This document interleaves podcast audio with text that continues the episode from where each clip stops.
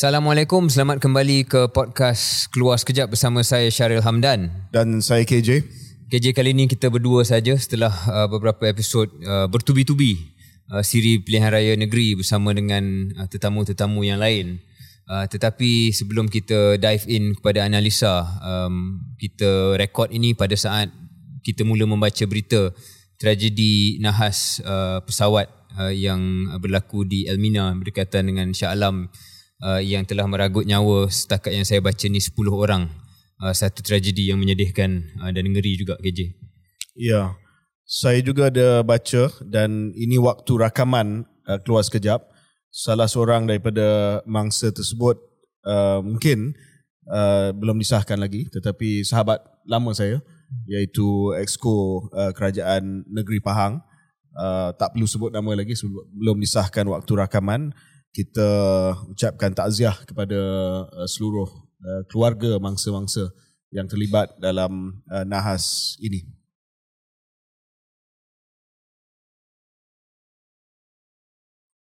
Um, dalam kita uh, berkesedihan uh, semalam juga satu perkara yang lebih positif ataupun lebih ceria mungkin akan keluar video uh, yang singkat Uh, KJ saya dan juga pasukan uh, keluar sekejap telah pun menggunakan cek pertama daripada advertising revenue yang datang daripada YouTube uh, untuk kita menceriakan anak-anak yatim daripada rumah Nur Kasih um, iaitu satu rumah uh, anak-anak yatim di Sunway Lagoon. Ya. Uh, KJ dengan saya pergi, uh, KJ tak duduk lama, saya duduk lepas tu saya naik Flying Fox dan sebagainya. Wow. Jadi saya pun diceriakan lah Ya. dengan program itu. Tayang badan lah. Uh, uh, tertayang nak macam mana kan. Oh, Tapi, okey.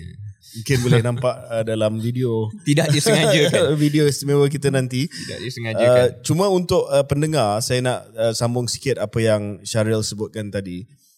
Keluar sekejap ini kita telah mulakan sebagai satu inisiatif untuk berkongsi pandangan dan juga mendidik masyarakat Malaysia berkenaan dengan isu semasa terutamanya isu politik dan ekonomi di tanah air dan juga di dunia. Namun demikian uh, seperti mana yang pendengar tahu, kita tidak minta apa-apa bayaran dan kita memang tak ada cadangan untuk minta bayaran daripada semua. Mungkin nanti ada kelab keluar sekejap, mungkin ada uh, apa sistem subscription untuk uh, untuk kemudahan-kemudahan tertentu. Tetapi untuk pendengar umum kita akan terus membawa keluar sekejap sebagai satu podcast yang percuma. Namun kita memang ada kos kos dari segi production kos dari segi semua yang berada di belakang tabir ni uh, mungkin Syaril dengan saya ada kerja-kerja lain tetapi uh, kita memang kena menggajikan uh, production crew kita. Uh, dan banyak sebenarnya yang kita uh, perlu buat untuk menyediakan setiap episod. Dan uh, tanpa meminta bayaran kita harap bahawa penonton dan pendengar kita dapat subscribe. Sebab YouTube ni bila kita subscribe dan bila kita like dia akan memberi pendapatan pengiklanan mm-hmm. kepada content creator Syaril dan saya. Dan duit itu kita guna untuk membayar kos production keluar sekejap dan kalau ada uh, sedikit extra kita akan uh, berkongsi. Contohnya bersama dengan anak-anak daripada rumah Nur Kasih yang kita bawa ke Sunway Lagoon Theme, theme Parks dan juga mungkin uh, kerja-kerja amal jariah yang lain untuk Yeah. masa yang akan datang. That's the plan. that's, the plan, okay Um, ya, so, So- dalam episod ni KJ, Ya. uh, saya fikir bahang selepas PRN ni belum selesai lagi. masih panas uh, dan pada episod lampau bersama dengan Ong Kian Ming, ya kita berdua dapat berkongsi pandangan tapi saya fikir tak puas hati lagi lah. Banyak lagi analisa yang kita Ya, nak buat. ya. And we had two hours. Jadi dah, dah episod yang amat-amat panjang. Hmm. Uh, dan kita nak cover some of the ground yang mungkin kita tak dapat cover dalam episod yang uh, sebelum ini. Hmm. Uh, dan juga dengan peredaran masa 2-3 hari mungkin uh, idea dan perspektif mula uh, mula tertapak dalam dalam minda dan analisa yang lain. Uh, saya fikir sebelum kita cakap tentang mungkin parti-parti lain kita spend some time on Barisan Nasional UMNO episod lepas. I think kita still nak cakap tentang perkara itu sekarang kerana ada isu-isu yang masih live. Uh, yang mungkin kurang kita sentuh adalah tentang Pakatan Harapan sendiri KJ. Iaitu hmm. diketuai oleh PM sendiri. Um, what is the key takeaway untuk PMX, pasukan PMX, pentadbiran Pakatan Harapan. Sebelum kita cakap pasal UMNO, pasal Presiden UMNO dan sebagainya, PH tu sendiri. Juga saya fikir ada kekecewaan mereka melihat keputusan itu. Uh, sebelum saya bagi KJ um, ulas dan saya sedar bahawa KJ telah pun menulis satu artikel uh, baru-baru ini uh, yang telah pun diiklankan. Uh, my my takeaway KJ ialah setelah 8 bulan uh, PM menjadi PM, PH menjadi uh, peneraju kerajaan. Setelah optik yang pelbagai untuk cuba menang uh, undi orang Melayu, setelah pelbagai kompromi yang digunakan ataupun terpaksa dibuat, setelah pelbagai hujah diberikan kenapa tak boleh buat reform dan sebagainya, in the end keputusannya sama ataupun lebih teruk daripada sebelum itu. My takeaway dan harapan saya adalah uh, Datuk Sri Anwar PMX kembali menjadi dirinya sendiri. Hmm, Kalau yourself. dirinya adalah reformis, maka buatlah kerja-kerja reform itu takbirlah negara itu dengan sehabis baik jadilah kerajaan bukannya pembangkang one of our problems KJ ialah kita ada kerajaan yang act macam pembangkang dan kita ada pembangkang yang nak jadi kerajaan menggunakan langkah-langkah tertentu. Hmm. Saya fikir lebih baik kalau kedua-duanya buat kerja masing-masing. Kerajaan buat kerajaan, pembangkang jadi pembangkang.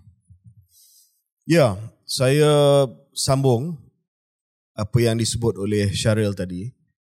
Pertamanya walaupun keputusan besar dia adalah seri tiga sama, tidak boleh dinafikan bahawa Perikatan Nasional ataupun PN yang telah beruntung daripada pilihan raya negeri ini. Dari segi penambahan kursi, dari segi mempeluaskan pengaruh mereka dan juga sokongan mereka terutamanya di kawasan-kawasan orang Melayu. Dan uh, yang banyak rugi adalah PH uh, dan BN lah. Hmm. Uh, itu kita akan sentuh kemudian.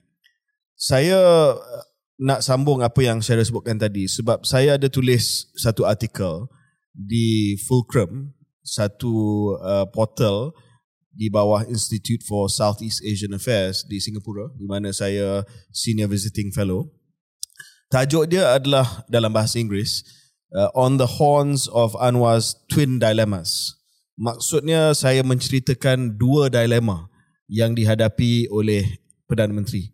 Dan saya nak huraikan sedikit sebab saya tengok ada yang komen hanya berdasarkan kepada headline. Biasalah. Ya, ini dunia baru, dunia headline hmm. uh, dan uh, semua akan memberi komen sama ada setuju ataupun marah berdasarkan kepada headline. Tapi saya nak huraikan apakah dua dilema Anwar Ibrahim, ya? Dilema yang pertama seperti mana yang Syaril sebutkan tadi adalah dilema ideological, ideologi. Sama ada dilema ini maksudnya uh, persimpangan jalan lah lebih kurang. Sama ada dia pergi ambil jalan A ataupun jalan B. Jalan A dalam dilema pertama iaitu dilema ideologi adalah sama ada Anwar be himself, be yourself dan dia kekal dengan pendirian progresif dan reformis uh, dan meneruskan apa yang menjadi sebenarnya platform reformasi yang dahulu satu ketika dahulu menjadi platform politik uh, Pakatan Harapan ataupun adakah Anwar dan juga PH akan mengambil jalan kedua iaitu menjadi lebih konservatif uh, lebih memainkan isu-isu yang ada kaitan dengan orang Melayu, agama Islam, isu-isu 3R supaya dapat menangkan semula uh, pengundi-pengundi uh, Melayu ini, ya. Jadi ini yang menjadi dilema pertama. Uh, dan kalau ikut pilihan satu, reformis. Reformis juga bermaksud bahawa um, uh, Anwar dan juga PH memberi tumpuan kepada ekonomi. Yeah. Jangan main isu 3R bagi tumpuan kepada ekonomi, melaksanakan reformasi institusi, uh, teruskan dengan reform uh, dengan uh, pendirian yang progresif, mempertahankan uh, identiti majmuk Malaysia uh, dan tidak main dengan uh, 3R. So itu option satu. Ramai yang kata oh, saya seolah-olah minta dia pergi kepada option yang kedua. Saya hanya bagi dua option sebab dilema ni dua pilihan. Ya, itu yang pertama. Yang kedua adalah sama ada dia nak main konservatif seperti mana kita nampak ada beberapa contoh selama 8 bulan ni dia cuba konservatif tapi tak has, tak, tak menghasilkan membuahkan apa-apa. hasil, ya. ya.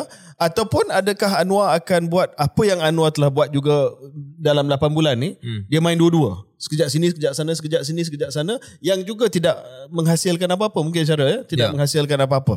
So itu dilema yang pertama. Dilema yang kedua adalah dilema political. Kalau first dilema adalah dilema ideologi, dilema yang kedua adalah dilema yang political, ya. Dan dengar betul-betul, ya. Jangan maki saya, dengar betul-betul. Yang pertama adalah sama ada dia kekal bersama dengan AMNO, Barisan Nasional. Sebab bagi Pakatan Harapan, kalau dilihat secara strategik, strategi dia adalah untuk mendapatkan undi Melayu. Objektif adalah menang pilihan raya. Strategi nak dapatkan sokongan orang Melayu untuk menangkan pilihan raya. Taktik dia adalah untuk menggunakan AMNO sebagai wadah untuk mendapatkan sokongan orang Melayu. Itu beza di objektif, strategi dan taktik. Ramai yang tak tahu ya.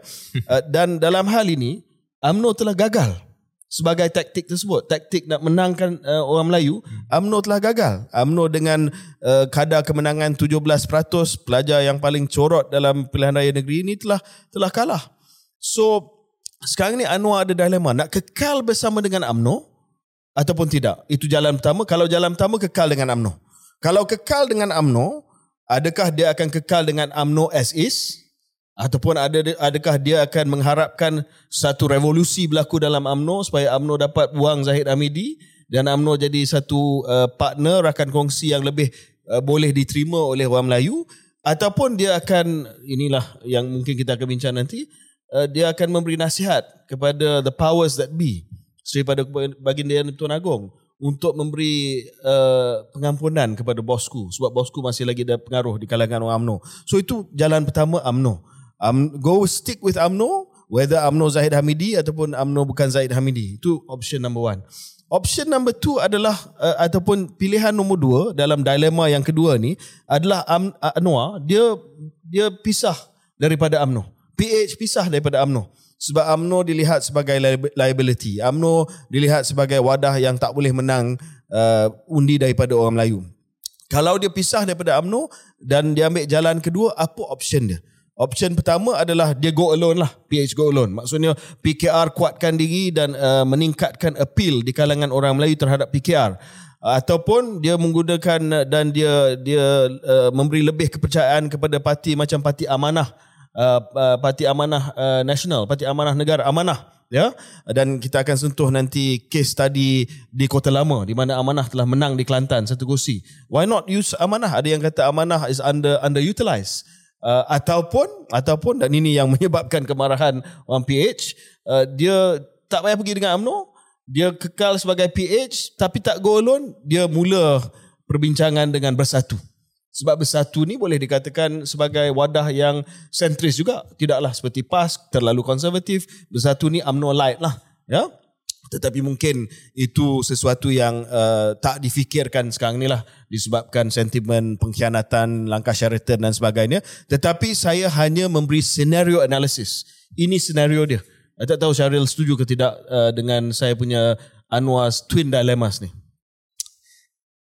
Panjang lebar KJ terangkan. Pertama ialah uh, saya setuju bahawa KJ buat scenario analysis. Dan saya faham yang KJ buat scenario analysis sebab saya membaca hmm. artikel itu. Uh, Betul, eh? Betul. Okay. So you what you did was you laid out the options as you saw it. Um, tak semua orang faham konsep inilah. Dia ingat setiap kali KJ atau Syaril menulis apa-apa mesti ada, ada agenda, Ada agenda. Langkah. uh, langkah Ah, langkah tertentu. so tak ada lah. Ah. Kadang-kadang kita buat analisis dan bila kita buat analisis tu, analisisnya kalau menarik dia jadi menarik lah. Itu aja. Uh, okay, never mind. Dari segi kalau mengikut pemikiran KJ ataupun cara yang KJ outline, which I think is you know is is pretty accurate in terms of the options yang ada. Uh, izinkan saya pula respon kepada what I think he should do Yes. If you kalau ikut your your way of writing it KJ first the ideological dilemma kan hmm. um, adakah dia jadi reform be yourself kalau ikut cakap saya atau yang saya sebut tadi ataupun dia continue untuk uh, buat lebih banyak kompromi dan lebih banyak adjustment 3R supaya memenangi hati Melayu konservatif lah hmm. kalau itu cara dia fikir uh, in my mind no surprises sebab saya dah cakap ni dua tiga kali saya rasa pilihlah jalan yang pertama Okay. uh, kerana uh, Pakatan Harapan ini dan ini Rafizi saya fikir dalam satu interview media yang lain dia ada bagi gambaran yang sama. Pakatan Harapan takkan boleh jadi lebih Melayu Ultra daripada PAS dan PPBM you can't do it. So why buat benda yang you tak boleh? Why compete in a in a place yang you tak boleh menang? Compete on your own strengths right macam Manchester United kalau dia punya strength saya pun tak tahu Manchester United bad example because no strength now kan so Newcastle has a Whoa, whoa. Newcastle strength ialah you know they've got a good uh, you know new midfielder and a and a good uh, striker so they the way they play Syaril cakap ni selepas satu perlawanan. yeah but we are number one you know in the league in Newcastle. I don't think anyone looks at the league after one game. Anyway, we do Okay. we do we do Yeah. anyway the point is yeah play to your strength lah play to your strength so saya harap You should screenshot that what that the league. I have, I have, Okay, I have. okay. It's, it's, in my, it's in my favorites. Yeah, yeah. Um, so saya harap dalam uh, dilema ideologi tu dia pilih yang sebetulnya lah. Dalam dilema politik yang Boleh kita saya challenge Syaril Sure. berkenaan dengan uh, ideologi ni? Okay, kalau dia ambil uh, pilihan yang pertama, maksudnya be yourself, uh, reformist, fokus kepada ekonomi, tak usah peduli soal 3R sebab memang dalam market tu memang tak boleh menang pun, Hmm. ya. Tapi banyak uh, risiko di situ sebab banyak bergantung kepada uh, keadaan ekonomi. Dan seperti mana Syaril tahu sebagai bekas pengarah ekonomi Jabat Perdana Menteri, ekonomi Malaysia juga banyak terdedah kepada faktor luaran. So kalau dia go all in untuk uh, ber, uh, bergantung kepada ekonomi dan deliver on ekonomi, tetapi katalah Hmm. katalah 2 3 tahun akan datang ada global recession ataupun uh, nauzubillah ada perang uh, perang yang besar seperti Ukraine dan dan Russia di tempat lain. Then uh, dia akan uh, membayar. ialah dia akan expose terdedah uh, kepada culture war ataupun perang budaya 3R ni yang dia tak layan langsung. Dan tadi saya sebut bahawa dia cuba buat dua-dua. Uh, setakat ini tidak ada hasil. Tapi Syaril mungkin ingat ada seorang lagi yang buat dua-dua ni dulu. Uh, Najib. Hmm. Dia dia banyak uh, bawa ekonomi transformasi ekonomi dan sebagainya Hmm. dan uh, selepas uh, dia berdepan dengan masalah 1MDB dia banyak main isu uh, 3R Hmm. dia rapat dengan PAS Ya, akta hasutan. tak hasutan mempertahankan Melayu dan sebagainya of course dia tidak Apa Cina hasil mahu. untuk dia lah Hmm. sebab dia dia kalah pada tahun 2018 tetapi Najib uh, menjadi satu model di mana dia cuba main dua-dua so what do you think uh, dua observation tu Uh, observation pertama ialah bagi saya sesiapa yang jadi kerajaan pun KJ akan terdedah pada risiko tu. So dia main 3R ke tak main 3R ke kalau ekonomi merudum disebabkan apa-apa sebab memang whoever is government of the day that's unlucky lah. I think benda ni bukan hanya kat Malaysia everywhere. So I don't think that's a factor in your decision making. Uh, kedua ialah uh, dalam topik yang sama, saya fikir PMX dan pasukan beliau harus lebih optimistik uh, tentang kemampuan mereka untuk uh, articulate naratif ekonomi madani untuk buat kerja-kerja yang boleh menarik pelaburan yang boleh menarik uh, satu aktiviti ekonomi yang lebih kompleks dan sebagainya yang yalah semua target dan KPI tujuh KPI yang mereka telah gariskan dalam dokumen tersebut. Talk about that more. Uh, ya orang risau tentang keadaan ekonomi tapi kalau kita alih gear sekejap KJ saya fikir banyak penganalisa ekonomi global melihat setakat ini 2023 tidaklah seteruk yang digembar-gemburkan Ya, tahun lepas ya. Uh, dan di Asia Tenggara uh, kita ada peluang dengan keadaan de-risking ataupun banyak uh, apa ni pelabur yang nak keluar daripada China ataupun mengurangkan exposure China mereka memang akan ada aliran pelaburan secara so if you say that uh, Malaysia terdedah kepada risiko ekonomi global mereka Malaysia juga beruntung dengan keadaan geopolitik dan geoekonomik pada saat ini yang mana rakyat kat bawah mungkin tak tahu that you are being lucky so ride on that uh, potential good fortune uh, untuk pilih uh, jawapan yang pertama. Uh, tapi KJ juga uh, mengutarakan satu lagi persoalan uh, berkenaan dengan sama ada boleh buat dua-dua lah. Saya fikir analogi Datuk Sri Najib itu uh, tak 100% tepat KJ kerana macam KJ berikan dia dua fasa. So he didn't do two things at the same time in my mind. Dia punya brand untuk penggal pertama dan ni bukan kali pertama saya sebut kat keluar sekejap that I was Ag- agak reformist lah. Ah, I was a big fan of Najib's first term implying I was less of a fan of Najib's second term. Yeah. Uh, but his first term tak ada main 3R ni. Uh, his first term was more ETP, GTP, Hanya pemandu terdesak selepas, selepas 1MDB 2013. dia dia main uh, 3R. Correct. Dan yeah. selepas 2013 di mana kekecewaan tak dapat deliver. Apa lagi Cina mahu punya Correct. headline lah. Yeah. Correct. So then I think dia double down on the ataupun dia retreat kepada the comfort zone of UMNO Okay. which is right wing politics kan. Dan saya fikir Anwar boleh buat. Itu dilema ideologi. Let's go to uh, dilema politik Ya, pula. dalam politik is, is the more complicated question for me. Uh, tapi pandangan saya ialah um, stick with UMNO kalau saya dia. Hmm. But which UMNO? Itulah. So For me, the UMNO under the current president, memang you know what's going to happen. Ya. Tapi uh, masalah dia di situ PH ataupun PMX, dia tak boleh nak dictate siapa rakan kongsi dia dalam AMNO. Dia bukan ahli AMNO. Ahli-ahli PH bukan ahli AMNO. Saya setuju. Dia dia kena main dengan uh, apa hand yang diberi kepada mereka dan hand yang diberi kepada mereka adalah Zaid Hamidi. I think uh, itu skrip yang selalu PH katakan. Oh, we had to, we just follow lah. UMNO dah pilih presiden yang gini, gini lah. Hmm. Tapi menteri dalam negeri mana yang meluluskan uh, ROS kata tak perlu bertanding? Hmm. Uh, dan kemudian siapa yang dalam kempen pilihan raya negeri betul-betul uh, mengatakan bahawa Zaid Amidi adalah hero, wira, penyelamat kepada UMNO. Pegang tangan. Ha.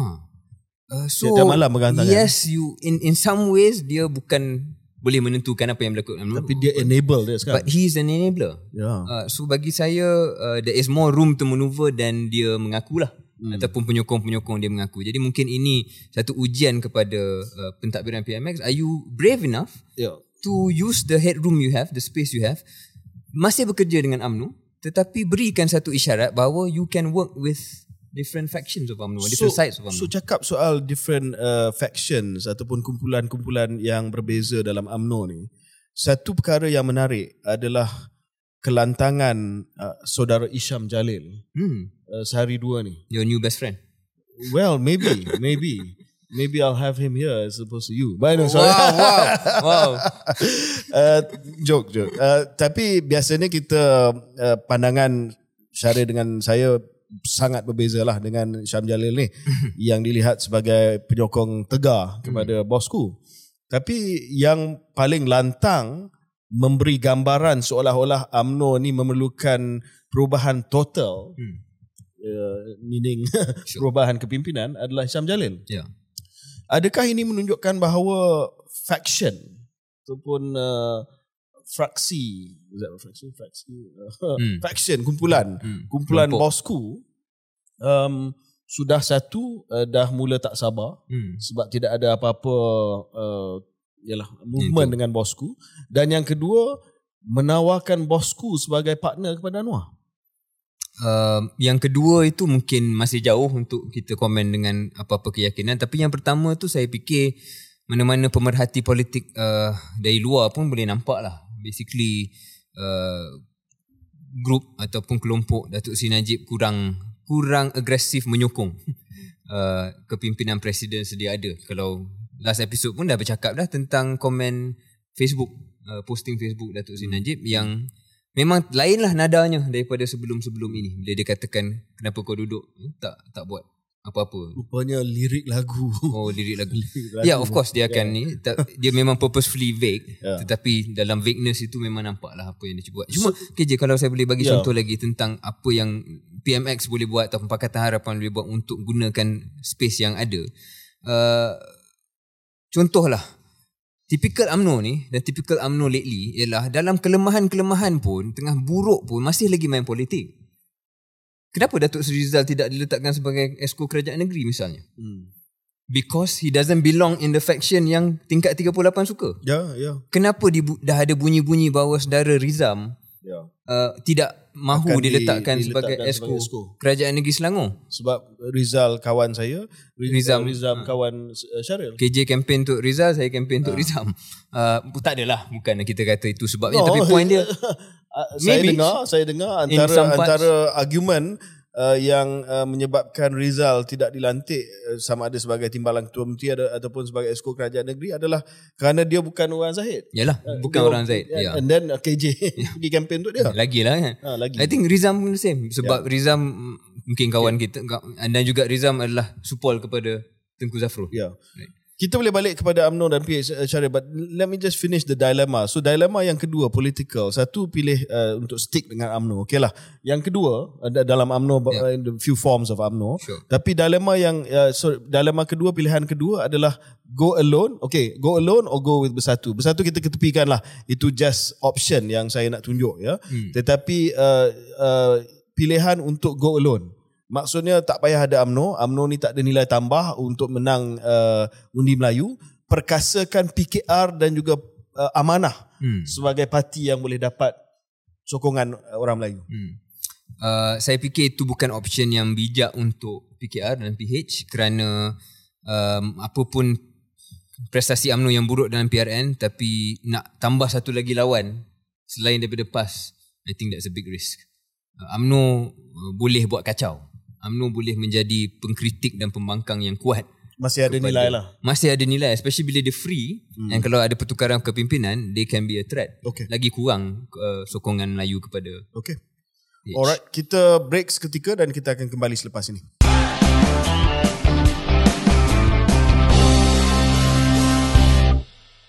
Selamat kembali ke episod ke-43 Keluar Sekejap.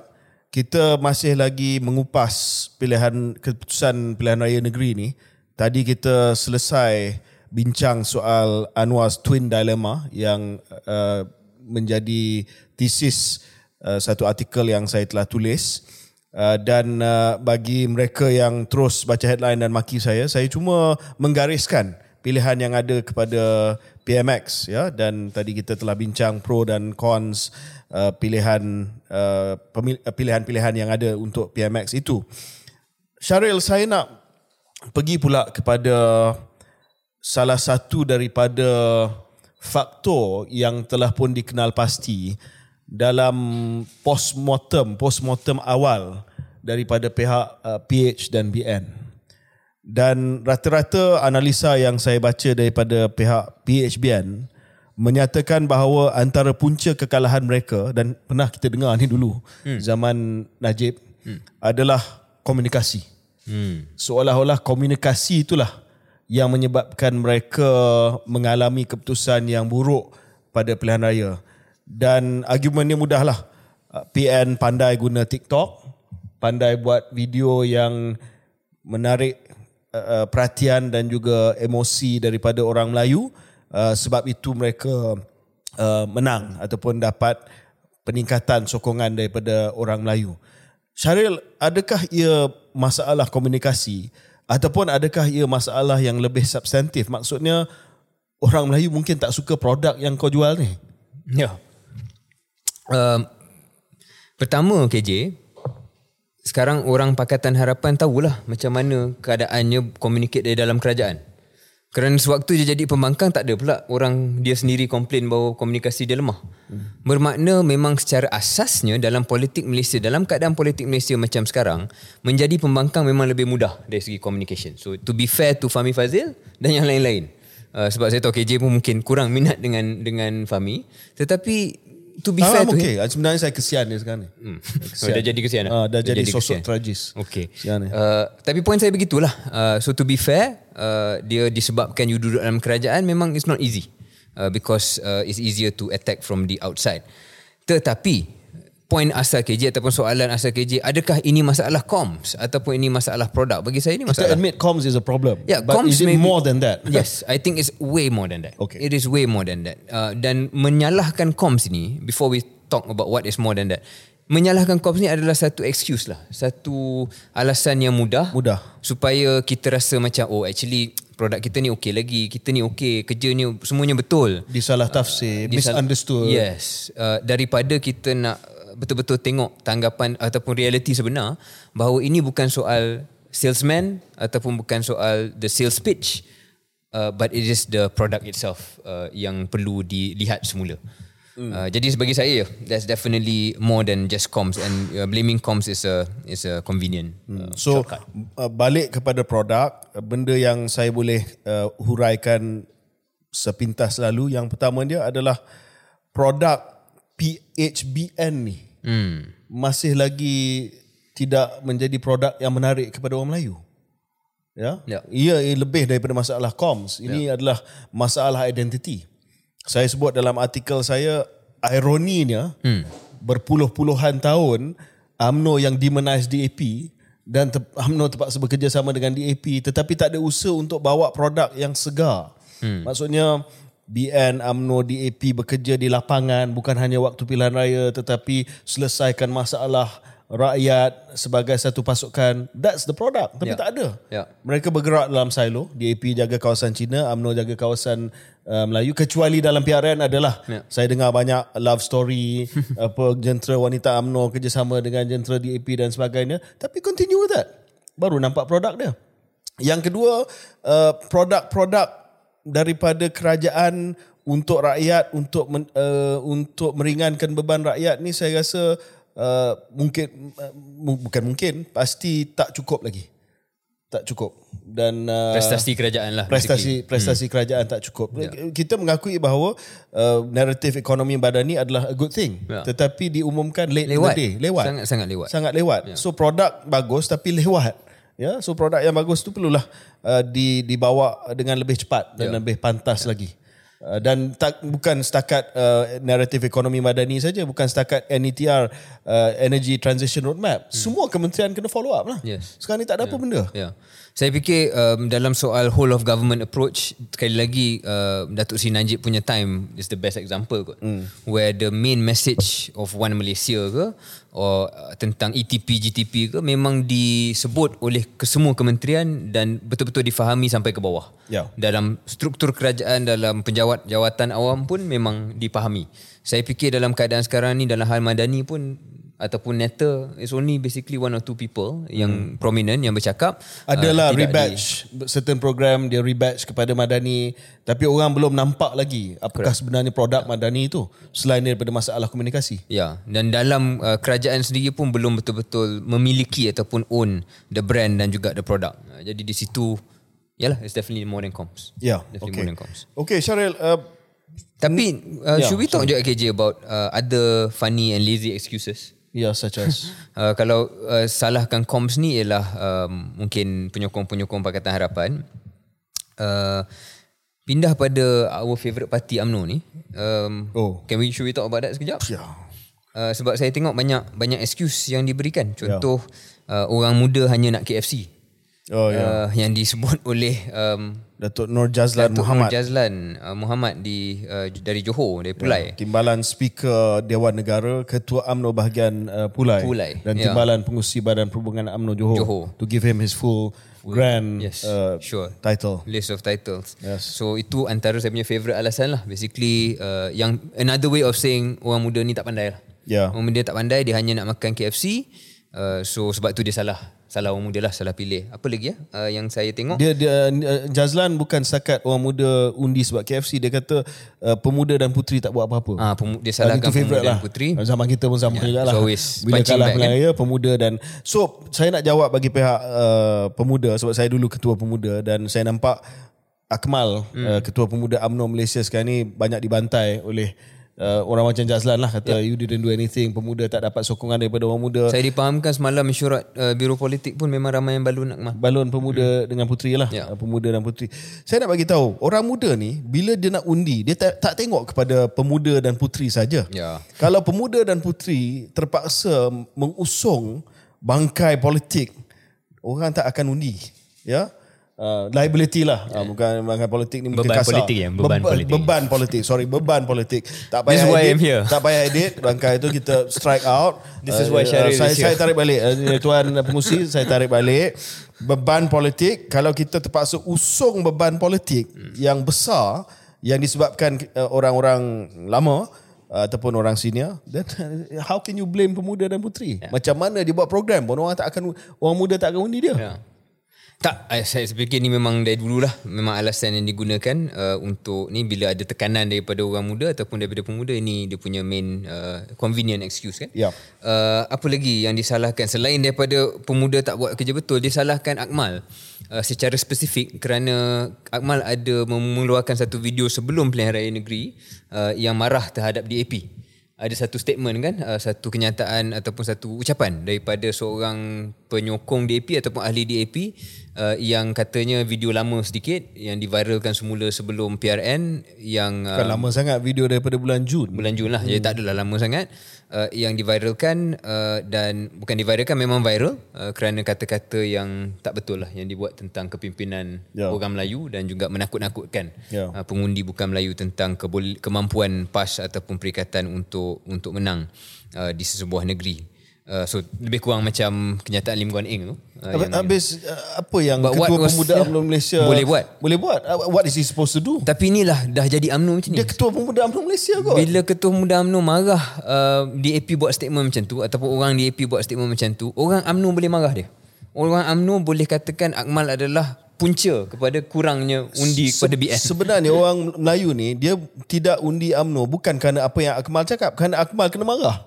Ah, itu sebabnya. Itu pun mungkin Ah, yang itu menjadi case study. Hmm. Dia tidak uh, sokong, dia tidak menarik sokongan kepada AMNO disebabkan apa yang Akmal cakap, tapi dia menarik sokongan sebab tak ada siapa yang backup Akmal. Ya, ya. The whole party The yang whole bantai party Akmal. silent. Ya? Ya. Um, okay. So saya itulah some of the excuse Yes. yang dikeluarkan oleh uh, mereka yang tak boleh terima. Hmm. Tapi to be fair ada yang yang lebih uh, you know berani uh, KJ sebut tentang Isyam Jalil hmm. uh, dan saya fikir ada juga beberapa statement yang menggambarkan lah kesediaan untuk mengakui dan mengiktiraf ada sesuatu yang perlu berubah dalam AMNO. Uh, kita cuma kena lihatlah adakah uh, jangkaan KJ dan saya bahawa in the end nothing really will happen. Yup. Adakah jangkaan kita akan tepat so, ataupun tersasar? So uh, uh, jangkaan saya dengan Syaril masih lagi kekal bahawa tidak ada apa-apa yang berlaku In the end, uh, dalam ultimately. AMNO dan hari ini pun kita tengok uh, pengurusi perhubungan AMNO Negeri Perak Ya. Datuk Sri Syahrani adalah uh, pengurusi ketua perhubungan yang pertama yang keluar bahawa Zahid perlu uh, kekal hmm. dan saya yakin dalam 2-3 hari ini semua akan fall in line lah. Ya. Ya. Okay Syaril, uh, kita dah selesai bincang pasal UMNO semua ni. Saya nak, saya nak uh, pergi kepada uh, what next. Sebab saya rasa ramai dah bosan politik. Hmm. Ramai dah fed up politik ya. Dan uh, walaupun kita ada satu lagi uh, dua lagi pilihan raya kecil disebabkan uh, uh, uh, disebabkan uh, kursi uh, almarhum Salahuddin Ayub dikosongkan uh, di Jeram dan juga di Parlimen Pulai uh, tetapi secara keseluruhannya rakyat dah dah bosan politik lah saya rasa. Ya. Itu uh, mungkin satu Tapi saya nak cakap sikit lagi pasal politik Pak ni. tak tak tak tak Oh, kita masih lagi, Okey, politik okey. masih lagi politik saya saya cuma nak kata dalam keadaan di mana rakyat dah uh, mungkin bosan pilihan raya lah hmm. dan mereka nak uh, kerajaan sama ada kerajaan pusat kerajaan negeri bekerja sekarang ni saya harap bahawa tidak lagi ada gangguan Ya. Uh, dalam hal ini apa yang saya uh, sebut ni boleh di sebab semua tafsirkan oh KJ ni di pro mana. Okay so ya ini mungkin boleh ditafsirkan sebagai pro madani tapi tak apalah. Wow. Ya. No, saya nak saya nak bagi tahu sebab apa yang saya nak melihat adalah negara kita maju dan ekonomi kita berkembang. Ini memerlukan political stability. Saya rasa cukuplah. Ya. Pilihan raya umum dah selesai, pilihan raya negeri dah selesai, tak perlu ada apa-apa langkah lagi lah, uh, langkah selepas ini. Hmm. Sebab saya tak nak PMX pula, you know, setiap minggu dia risau, akan ada langkah, akan ada move-move ini dan sebagainya. Hmm. Dan akhirnya ekonomi kita tak ke mana dan kerajaan kita pun uh, tidak uh, tumpu kepada pentadbiran dan dia terpaksa fokus kepada uh, segala drama politik lah. Jadi saya nak cadangkan uh, di dan tahap toxic uh, behavior ni masih lagi terlalu tinggi Syaril. Dan kita kena cuba mm, uh, menurunkan suhu politik dengan apa jua cara. Ya saya ambil contoh hari ni lah. Hari ni uh, toxic behavior ini melibatkan kementerian saya so saya nak sebut lah.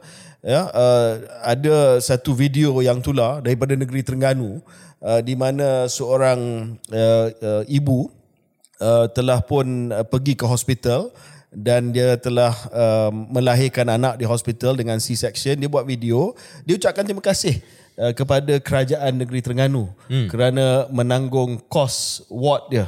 Uh, dan selepas itu ada tweet dan malangnya tweet ini datang daripada pegawai tinggi Menteri Kesihatan hmm. yang menyatakan yang yang uh, menghina guna perkataan walaun kalau tak silap saya uh, yang kata ini semua adalah uh, subsidi dari uh, uh, kos ni ditanggung oleh kerajaan pusat ya hmm. ini sekali lagi macam isu Felda lah Anwar dengan Mahyudin hmm. tak nak share kredit hmm. kalau benda macam ni dua-dua ada sumbangan dia of course ni rakyat biasa je kan uh, rakyat, rakyat biasa subsidized healthcare adalah kerajaan pusat punya dasar daripada dulu lagi bukan PH tapi daripada dulu subsidized healthcare tapi di Terengganu uh, ward ward biasanya subsidized healthcare kena bayar juga ward hmm. tetapi di Terengganu di state government dia dia Cover menampung dia. ward So dalam hal itu pun nak claim kredit toxic panggil orang walaun uh, dan ada dalam media sosial kata KJ hanya merujuk kepada walaun. Saya no, walanon pun saya tak setuju. You panggil walaun kepada orang PAS, saya tak setuju. You panggil walanon kepada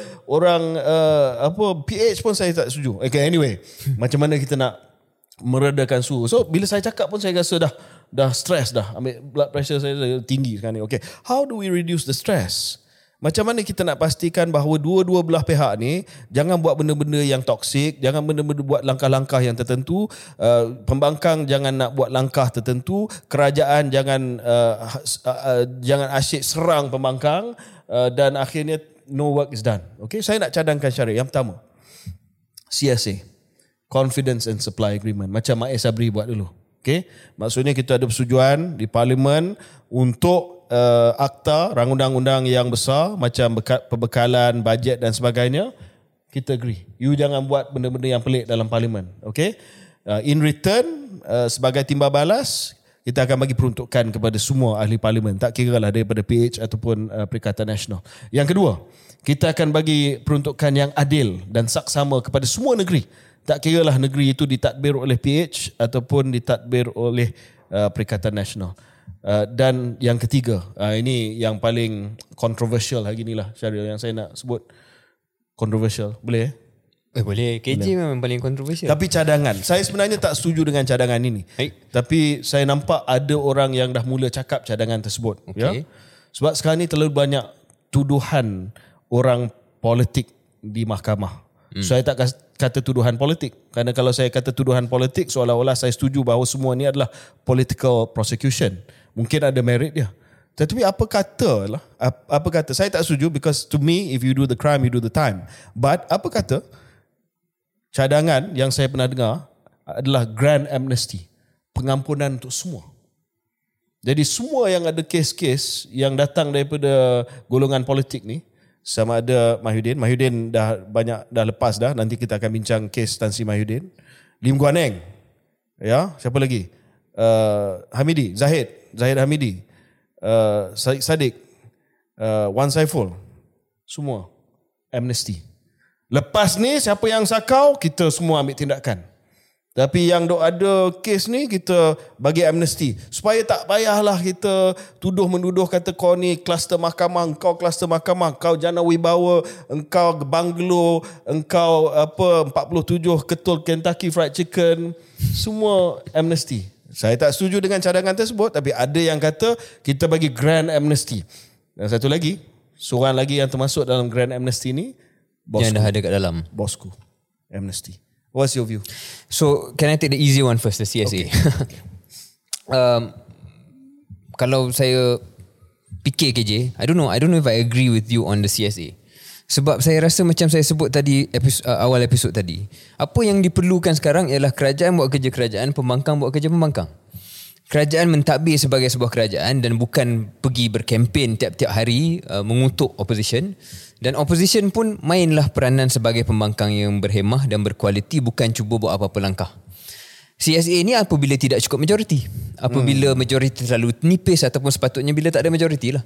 Bila ada majoriti, sepatutnya the, the the the system will function kalau kedua-dua memainkan peranan masing-masing. Jadi saya fikir CSA ni uh, mungkin superfluous dan tak perlu uh, untuk menjamin kestabilan andai okay. kata kedua-dua main peranan masing-masing. Peruntukan untuk semua ahli parlimen. Peruntukan untuk semua ahli parlimen itu soal prinsip okay. yang saya memang sokong daripada awal lagi dan kita saya ingat siapa-siapa yang demokratik believe in that. So benda ni bukan soal kestabilan tak kestabilan. You should give money. Peruntukan yang kind of- adil dan sama kepada negeri-negeri. Yes. Uh, jangan uh, asyik serang kata okey kerajaan pusat tak bagi duit uh, Ya. itu serangan daripada kerajaan negeri lepas tu kerajaan pusat kata kau tak tak reti nak buat kerja sampai air, sampai hari ni macam teh tarik Ya. work together lah work together kalau perlu buat serangan-serangan politik because we've been in a game you, you can still do that but still give the money right Yeah. I mean we understand saya kita bukan macam duduk dalam la la land kita rasakan semua akan jadi friendly faham akan ada serangan politik tapi dalam ada serangan politik tu adalah kesaksamaan dari segi peruntukan kerana ini semua akan turun kepada uh, public rakyat tak kira siapa yang dia undi kan jadi dalam konteks itu saya fikir tak perlu CSA tak perlu apa-apa yang radikal pun just buat uh, peruntukan yang adil saksama anyway bukankah orang-orang Pakatan Harapan terutamanya yang demokratik so they should support this as a matter of principle right uh, yang ketiga yang paling yang paling controversial Grand ni. amnesty. your grand amnesty, plan Well, not mine, not Okay, mine. okay. I, I heard somebody. You heard somebody. So dia kata tolong bangkitkan benda ni di KS lah. Ya. Okay. Ya. Um, saya tak pasti adakah ini yang public mahukan. Adakah ini yang rakyat mahukan. Kadang-kadang kita dalam okay lah kita di luar politik sekarang ini kan tetapi kita pernah berada dalam the political class and in some ways we are still in it. Um, kita selalu dituduh sebagai geng elit, sebagai establishment, sebagai mereka yang ada layanan istimewa, Tone deaf. Tone deaf um, saya fikir kalau dijadikan grand amnesty seperti ini seolah-olah mengesahkan bahawa nombor satu ada pertuduhan politik to begin with because you had to give amnesty suggest that. Ataupun you are saying different rules akan apply untuk different people. Maknanya kalau you duduk dalam keadaan politik ni you buat apa besok akan ada peluang untuk mendapat layanan berbeza daripada rakyat biasa. Saya fikir Ya, saya faham logik untuk kestabilan politik itu tapi it should not be something yang kita buat secara mudah kerana bukan ini suara rakyat. Kalau hmm. ini yang saya tak fikir kita ada hak untuk mengatakan menzahirkan uh, uh, keputusan PRN ni adalah mereka mahukan semua kelompok ahli politik untuk stop attacking each other. I don't think that's what the public is saying in terms of court cases dan sebagainya. Ya, ya. That's not what that's not what the public is saying, right? Cuma cuma cadangan ini mungkin uh, mengambil iktibar peristiwa yang sangat-sangat memecah belahkan sebuah negara, sebuah masyarakat. Bukan perfect analogy dan jangan menggunakan ini sebagai apple to apple tetapi truth and reconciliation selepas apartheid Sure. yang telah uh, menjadikan negara Afrika Selatan sangat-sangat divisive. Dan boleh dikatakan walaupun kita tidaklah sama dengan apartheid tapi negara kita sangat divisive pada hari ini. Itu tak boleh ditolak.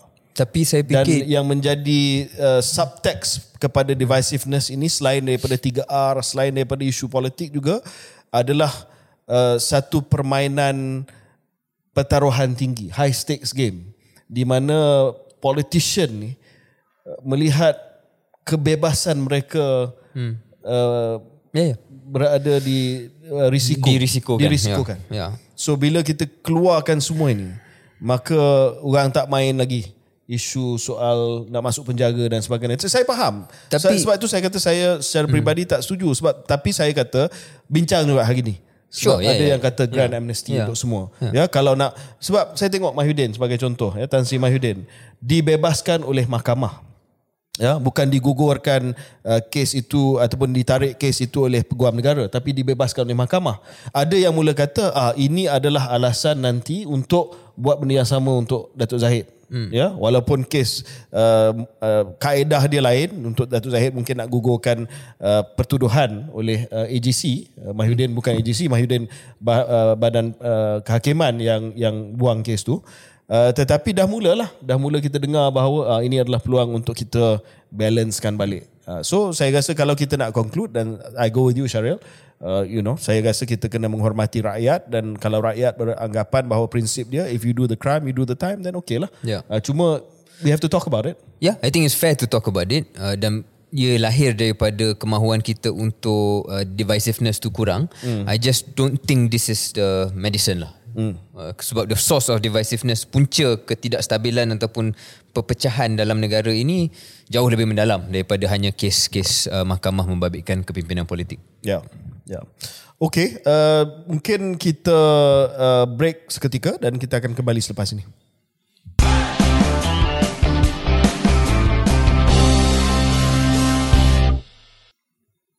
Selamat kembali ke uh, keluar sekejap.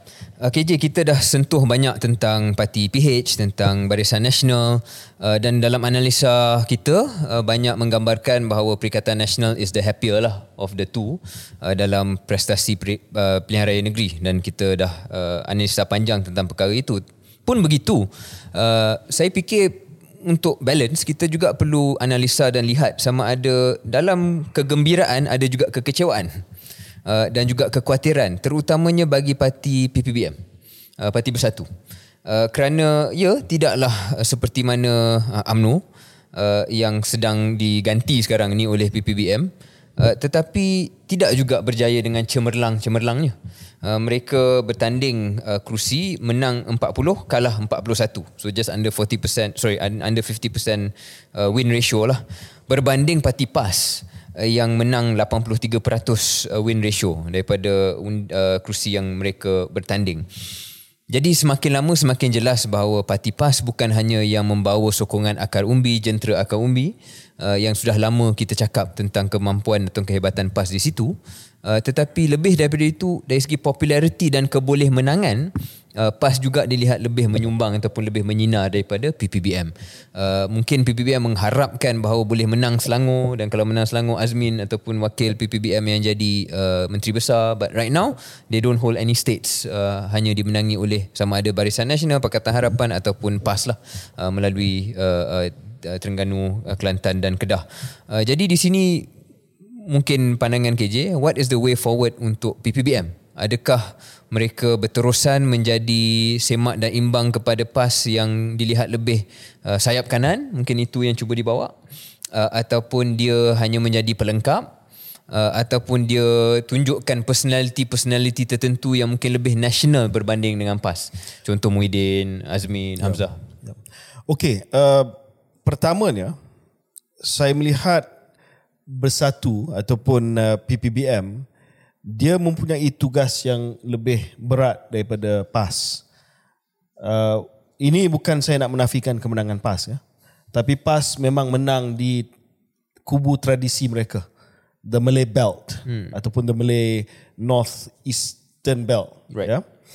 Tapi bersatu dia dihantar untuk pergi ke kawasan-kawasan pantai barat, hmm. kawasan-kawasan mixed constituency, So bagi saya contoh kemajuan ataupun peningkatan sokongan di Selangor sebagai contoh adalah satu kejayaan bagi bersatu walaupun hmm. dia tak dapat menang negeri right. ya uh, bersatu di ejek sekarang ni sebab dia tak ada menteri besar ya tetapi saya boleh melihat bahawa itu adalah uh, satu kejayaan bagi mereka yang kedua ingat tak apa yang Sanusi kata hmm. dia kata uh, ya kita bersama dengan bersatu sebab sebab saya tanya kenapa bukan PAS yang menjadi ketua pembangkang. Ya. Dia kata rakyat bo- belum boleh terima orang PAS mainkan peranan tu. Hmm. Sebab so dia bukan pelengkap tapi dia front man cara. Hmm. Dia front man. Hmm. Tapi mungkin dia tahu dia front man yang agak fragile ya. sebab dia tak ada sokongan dan PAS pegang sokongan tersebut. Tapi dia pun tahu dia ada value. Dia ada wajah dia. The face is bersatu. Hmm. Uh, kalau uh, the back the the body is passed, the face is bersatu. So dia akan leverage uh, nilai tersebut.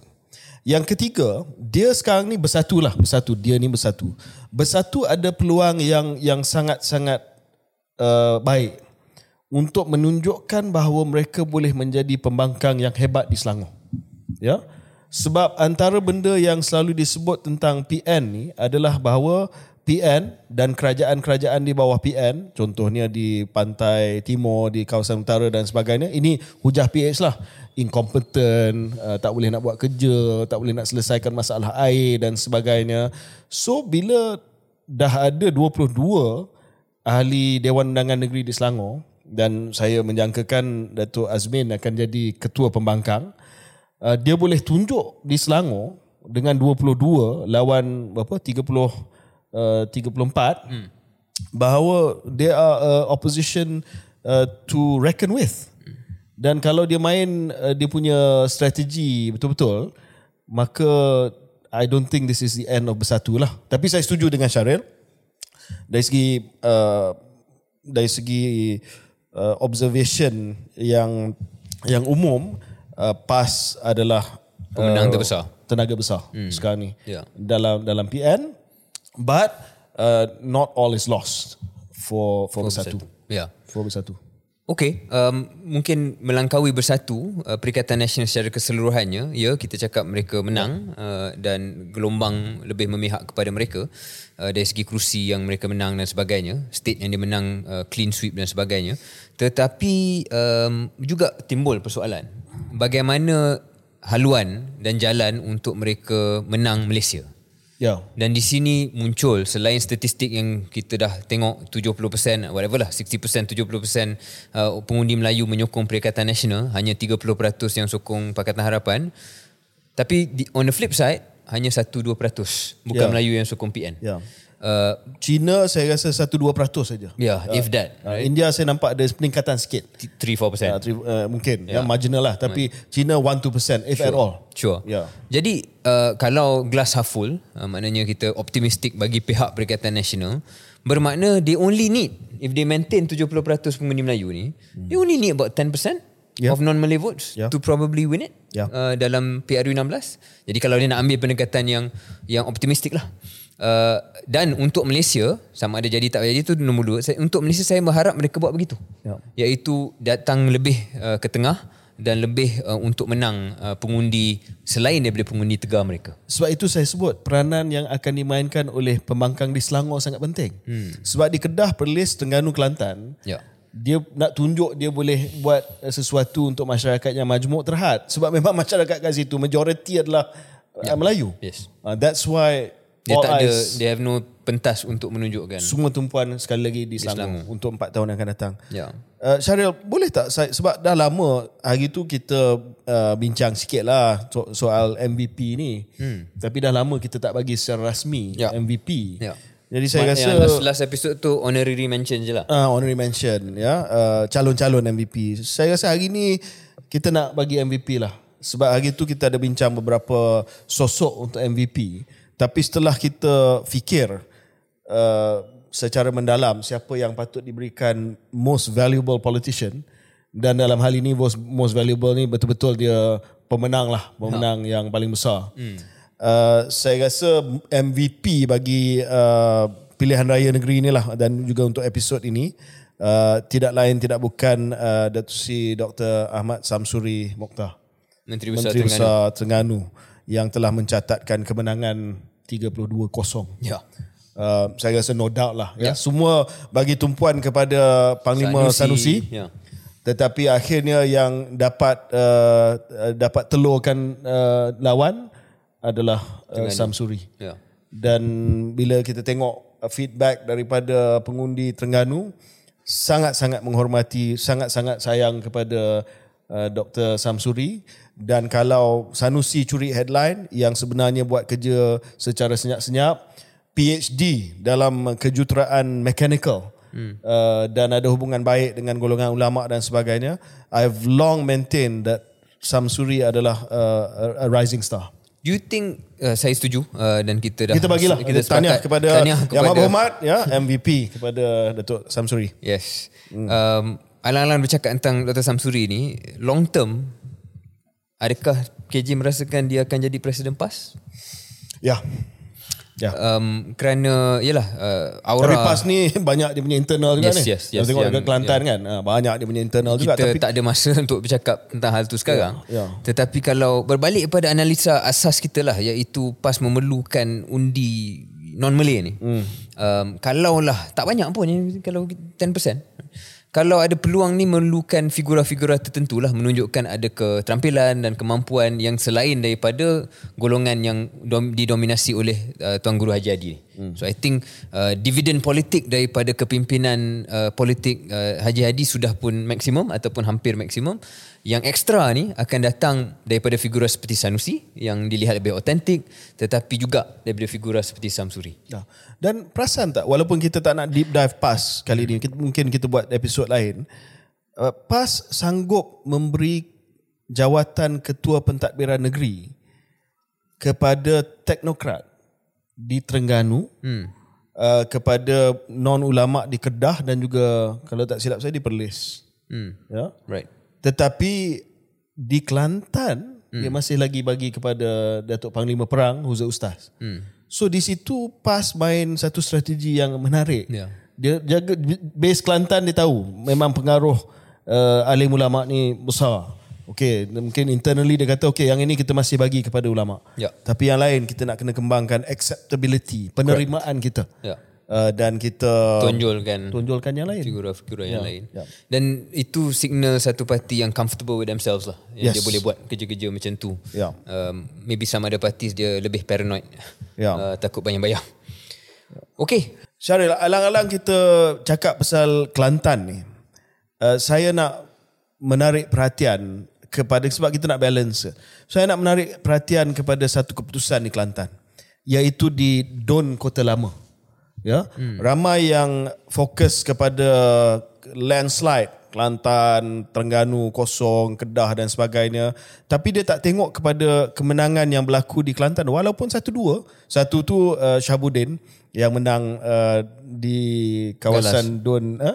Galas eh. Galas hmm. ya di di Gua Musang uh, kawan kita tapi itulah okey lah sebab ramai masyarakat orang asli dan sebagainya dan dia memang incumbent tetapi apa yang telah berlaku adalah kemenangan di Kota Lama di Kota Baru kalau tak silap saya ya di Bandar Kota Baru dan ini boleh menjadi model kepada PH Hmm. ya boleh menang di uh, di kawasan uh, Kota Lama di kawasan di Kelantan di kawasan Bandar Kelantan Dr Hafizah Mustaqim hmm. dia adalah pemenang dan saya sifatkan yang uh, dua uh, faktor kemenangan satu Kota Lama ni ada pengundi Cina yang agak besar lah untuk Kelantan about 30%. So itu memang bantu ya. Mungkin mereka undi Pakatan Harapan dan dan dan bukan daripada PN ataupun PAS.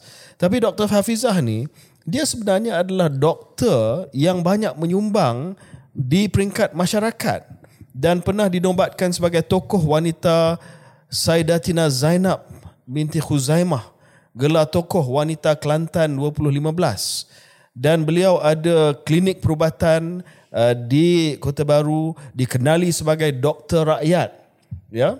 So kalau dia boleh buat upset di di uh, Kelantan walaupun Kota Lama ni macam saya sebutkan tadi bandar ada ramai pengundi Cina saya rasa dia boleh jadi model kepada Pakatan Harapan untuk menjadi lebih kompetitif di kawasan-kawasan uh, kubu PN ataupun PAS ni Saya fikir analisa tu tepat KJ dan sebelum cakap tentang Pakatan Harapan, uh, saya tertarik di kawasan tempat saya pernah bertanding dan jadi ketua muda dululah uh, di Kuala Langat.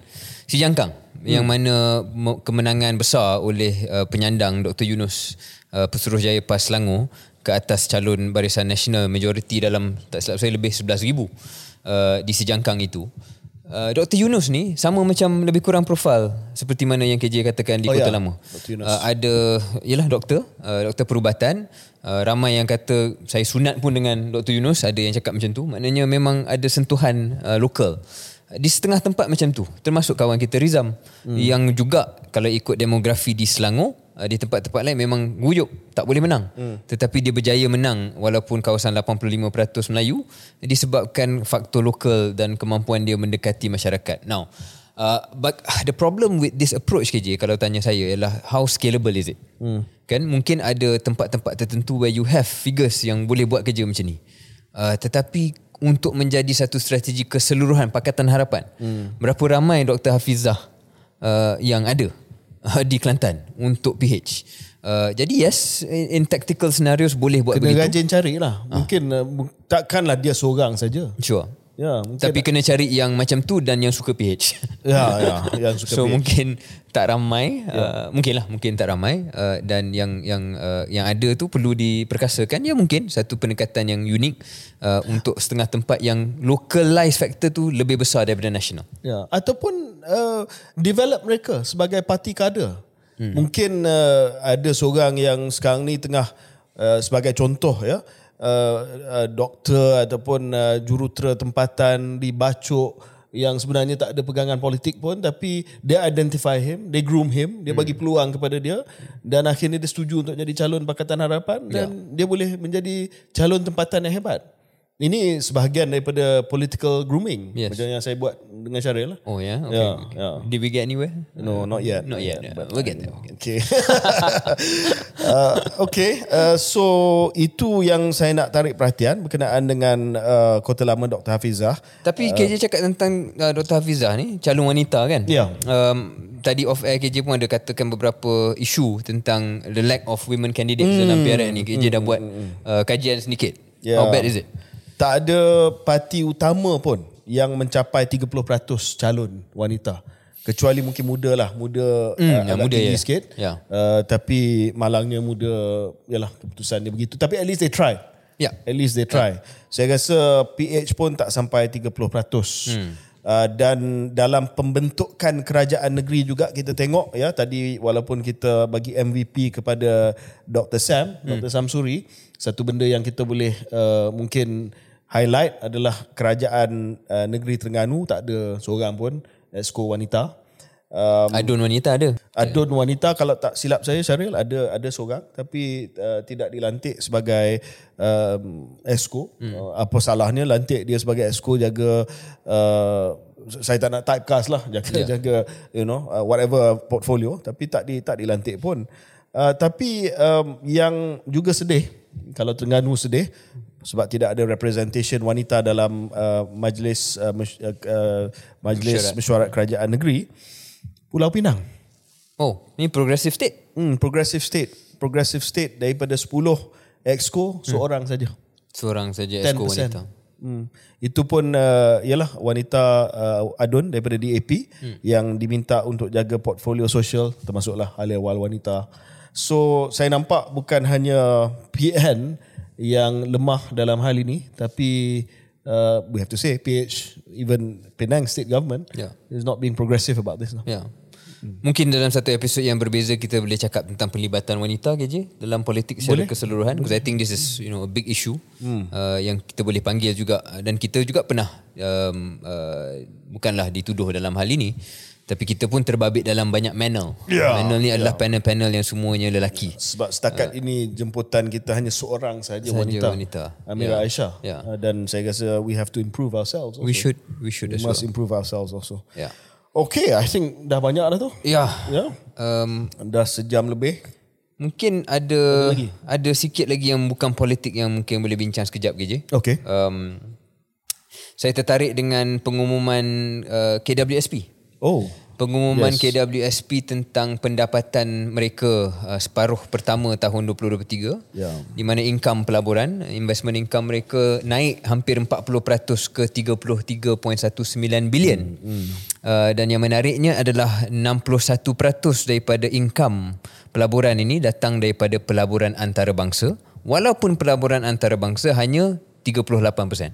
Maknanya pelaburan antarabangsa 38% tetapi income-nya 61% uh, penyumbang.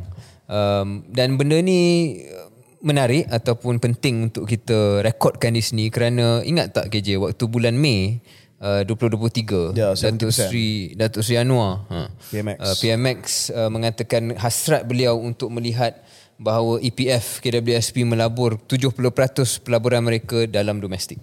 Ya. Uh, saya nak buka satu lembaran baru KJ dalam hal ini. Tak kita tak sebut waktu bulan Mei punya episod tu. KWSP ni memang dah politicize banyak. Hmm. Tapi without being political and I'm not trying to be political here. KWSP adalah bukan duit kerajaan tu. Dia bukan duit fiskal. Dia adalah duit pencarum. Ahli. Sama juga untuk LTAT, Ya. sama juga untuk PNB. Hmm. This is not government money. This yeah. is our money. Um, bukankah menjadi mandat dan tanggungjawab kepada fund managers, whether you are PNB, uh, uh, LTAT, EPF, Co-op even, hmm. untuk melabur benda yang you rasa akan bawa pulangan paling bagus untuk you punya pencarum ataupun your, your shareholders lah, whatever, your unit holders. Hmm. Uh, dan bukan untuk menggunakan vehicle Glicks ini untuk hal lain takut tentang ringgit dan sebagainya saya rasa benda ni kita perlu tegas dan kerajaan perlu sedar dan rakyat perlu sedar bahawa tanggungjawab all these entities bawa pulangan yang terbaik bukannya hal-hal lain Yes, tetapi saya rasa dana-dana ini, Hmm, fund-fund ini Ya. juga ada ada kepentingan nasional, Syaril.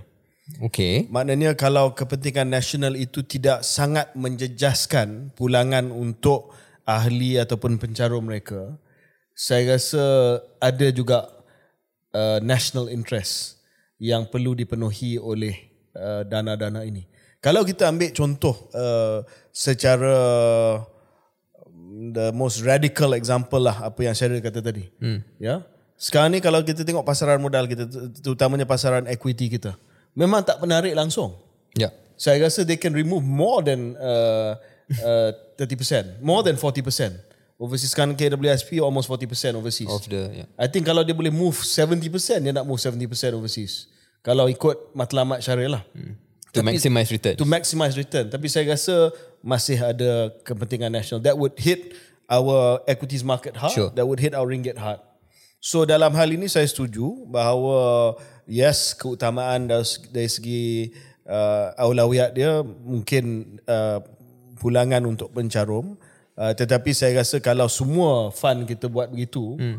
uh, dalam keadaan hari inilah they will leave and that will have detrimental effect sure. on on not just uh, pasaran lah. modal kita hmm. tapi juga kepada ringgit dan juga kepada rantaian ekonomi kita uh, sikit respon pada apa yang KJ pesanan KJ tu I think that's fair push cuma kenapa saya bangkitkan ini kerana um, saya tak tahu KJ tahu ke tidak dan mungkin kat luar yang dalam pasaran ini akan tahu ada syarat ataupun kekangan kepada kebolehan dana-dana ini melabur di luar ya yeah. because takut tentang ringgit ya yeah. ya, dan saya nak sebut bahawa kalau saya tengok statistik kat sini Uh, jangan kita you know miss the forest for the trees lah bahasa Inggeris katanya kerana um, average monthly volume of interbank transactions maknanya yang keluar masuk uh, for for apa ni uh, interbank transaction for foreign exchange market adalah lebih kurang 51 bilion tiap-tiap bulan. Hmm. So there is memang 51 billion movement anyway. Yeah. Yeah. Kalau KUAP, kalau PNB, kalau EPF, kalau Khazanah sekalipun nak invest 1 2 bilion dalam syarikat di luar untuk pulangan yang terbaik kepada pencarum dan sebagainya, I think they should be allowed to do that. Hmm. Tapi semata-mata kita risau sangat bank negara mungkin terlalu risau terhadap uh, kedudukan ringgit. Dia ambil shortcut untuk menghalang ataupun menyusahkan dana-dana ini mencapai pulangan pelaburan yang terbaik. Yeah. So imagine if you are CIO of one of these entities, right? On this fund, CIO of whatever lah, Altat ke PNB ke apa you want to invest in the best deal. Yeah. And sure. you're missing I give you example KJ. Um, siapa yang follow stock market ni akan tahu Nvidia. Hmm. Nvidia punya share price chip. ni naik yeah. maksimum lah gila-gila lah. Ni chip untuk AI. Ah, chip untuk AI ni Nvidia ni it went up so much. I'm sure lah uh, some of these uh, entities punya CIOs and their investment teams would have wanted to invest hmm. in Nvidia. Maybe they did. Maybe they wanted to but they couldn't yeah. because bank negara tak bagi yep. ataupun MOF takut duit keluar yep. when actually the issue about ringgit lebih mendalam daripada stop of course orang to invest jadi that's that's my concern yeah. uh, dan saya fikir dari segi soal keadilan and justice for the for the unit holders ataupun rakyat juga have to be careful yep. Uh, supaya tidak uh, kita dalam risau tentang objektif lain yang KJ tegaskan itu saya saya setuju yep. tidak juga kita terlalu uh, kurangkan mandat utama sebenarnya entiti ini. Okey, saya rasa cukup di situ. Alright. Banyak uh, yang kita hidangkan pada kali ini dan uh, kita ucapkan terima kasih. Saya rasa untuk episod yang akan datang kita boleh move on lah daripada Plan Raya Negeri ni. Ya. Yes. Ha? Kecuali ya, ada apa-apa menarik. Uh, Malam di... ni katanya ada postmortem oleh pemuda UMNO. Baru ha. saya kata kecuali ada apa-apa yang menarik daripada ha. PWTC ataupun WTC. Uh, tapi jangkaan saya uh, UMNO akan buat tak tahu. Terima kasih.